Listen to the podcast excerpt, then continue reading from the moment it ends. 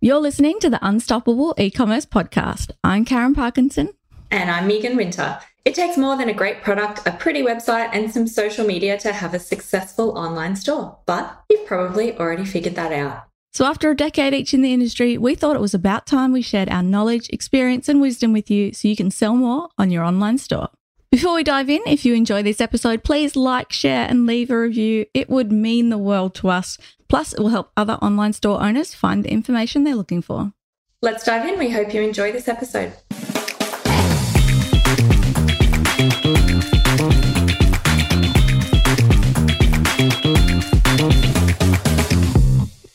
So here's the uncomfortable truth about your ideal customer avatar.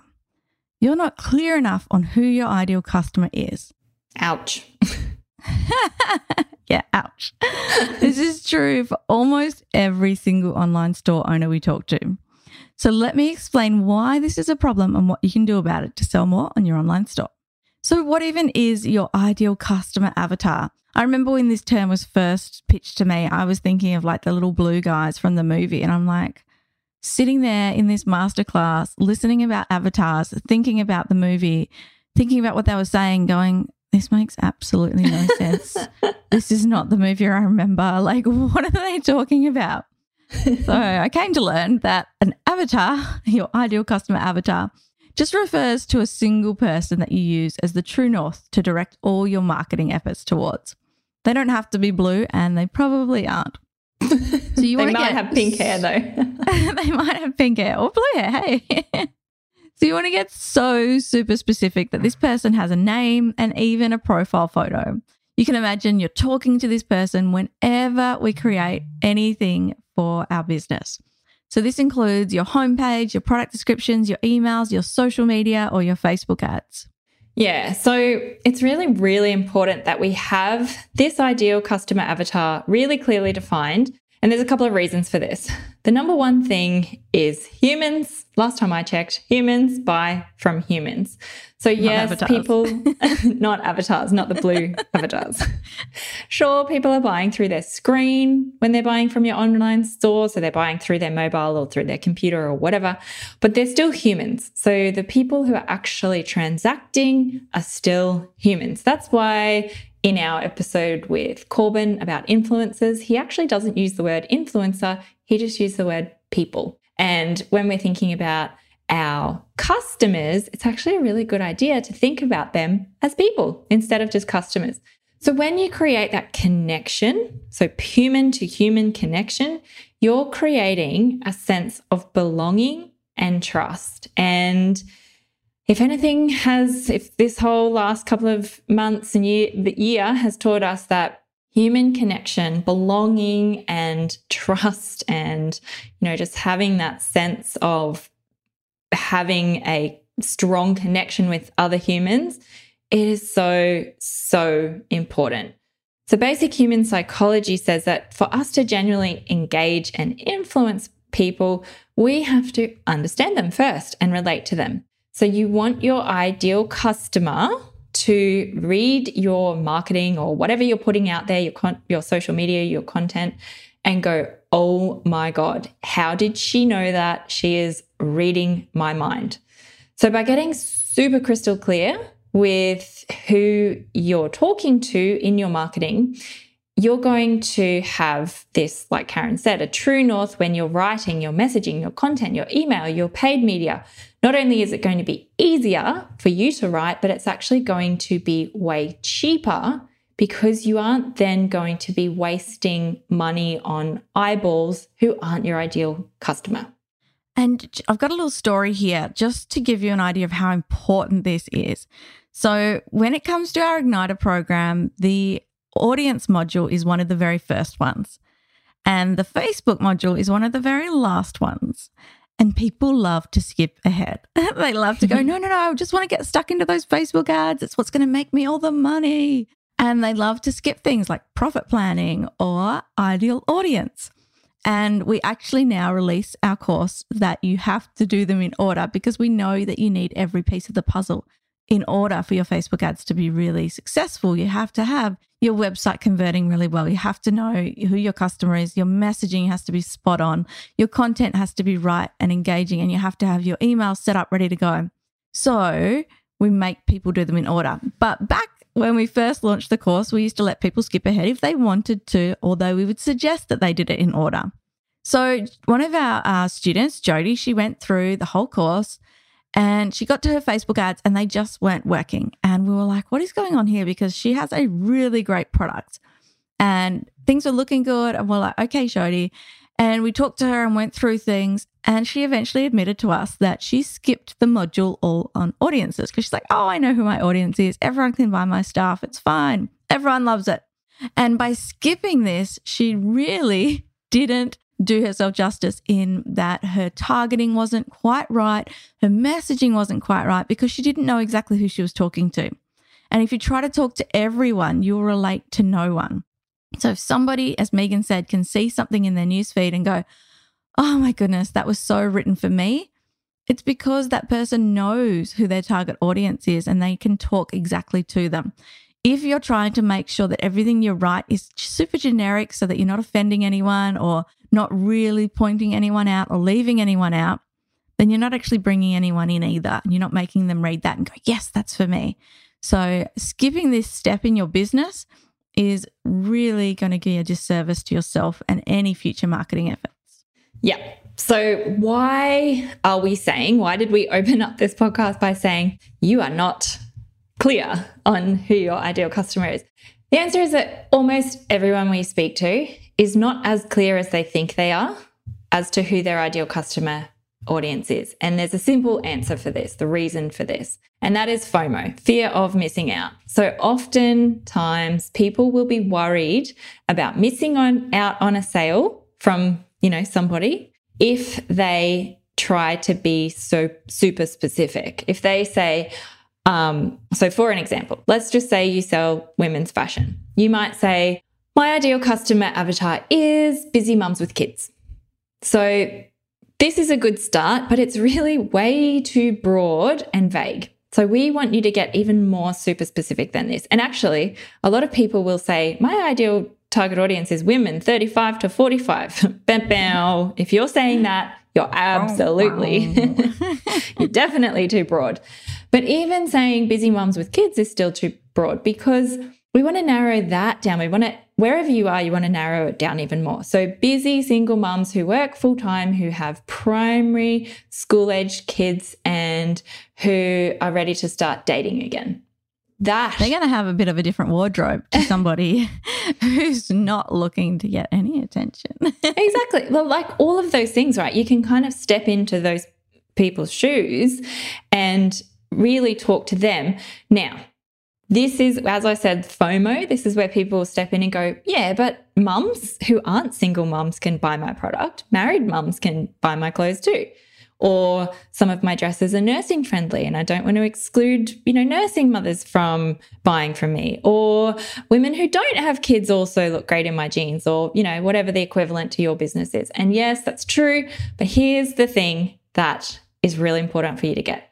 You are not blocking those people from buying from you. You're not saying, no, I'm not going to take your money. Sorry, you're not a single mum who's working full-time, who has primary school-aged kids and who's ready to start dating again. You're not that, so you can't buy my product. You're not saying... 34, not 35. You cannot buy my jeans. You're not a woman 35 to 45 years of age. You cannot buy my products. You're not saying no to people. You're just really clearly defining who you're attracting. And if other people come in because they like your products too, they can still give you their money and you can still take their money. So you need to niche down, and here's why. So we talked about how most store owners we talk to have this massive case of FOMO when it comes to narrowing down their ideal customer.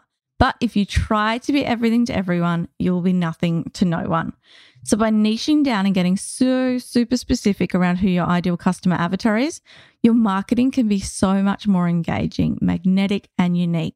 So when you display genuine understanding and empathy for your ideal customer avatar situation, you create a sense of belonging and trust.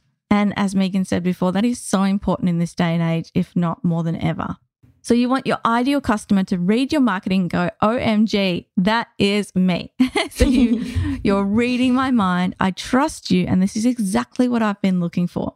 So you want your ideal customer to trust that you understand her needs or his needs and that your products can help her.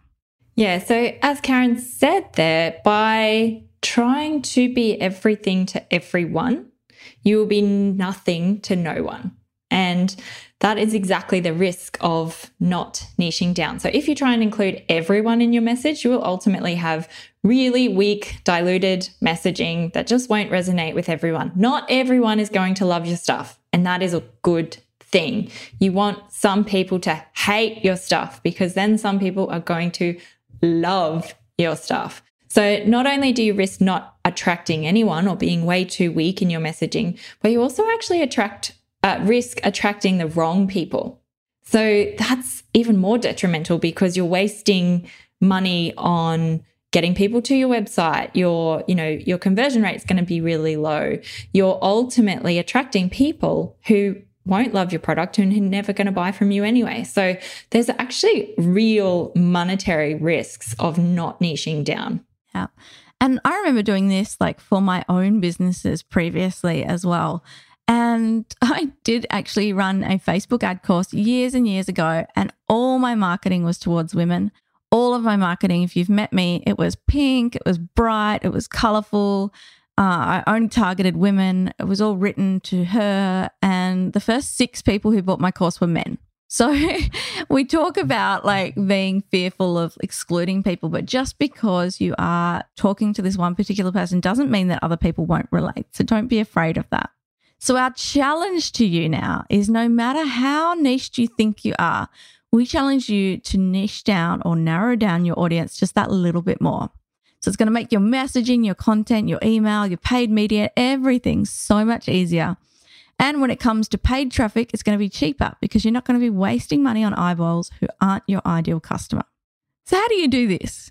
So you want to get really clear on your ideal customer. You want to drill down and define their demographics. So how old are they? Are they married, single, divorced and bitter? Do they have kids? How much do they earn? All of divorced that stuff. Divorced and happy. Yeah, that happens too. So then you want to, once you've done the demographics, then you want to get into their vibe. So are they a mountains or a beach person? Do they wear makeup or do they go natural? What's in their, what do they drink first thing in the morning? As we deep dive into this, this is a lot deeper than a lot of people go. They kind of just stop at the demographics. So do the demographics, but also do their vibe. Yeah. Then there's things like their beliefs. So do they believe in global warming? Would they get a pet from a rescue or a pet shop? Do they believe in second chances? Do they save money or do they spend it? Do they care about politics? Do they buy organic? And then there's how they show up in the world. So do they prefer to watch TV or read? What do they watch on Netflix? How do they move their body for exercise? Do they travel first class? All of these things you want to get deep down into how they show up in the world externally. Then we look at what do they fear? Now, this is really important as far as some of these fears your product might answer for them. So we're thinking about like what do they secretly fear might be true about their life? And it might be relating to that service or product they're about to buy, or in general, what keeps them awake at night and what stresses them out. And then, so that's once you get into the juicy stuff of what do they fear, then you want to go into what do they desire. So what do they seek? This reminds me of Lucifer. Sorry, talking of Netflix, for the Lucifer fans out there, what is it that you desire?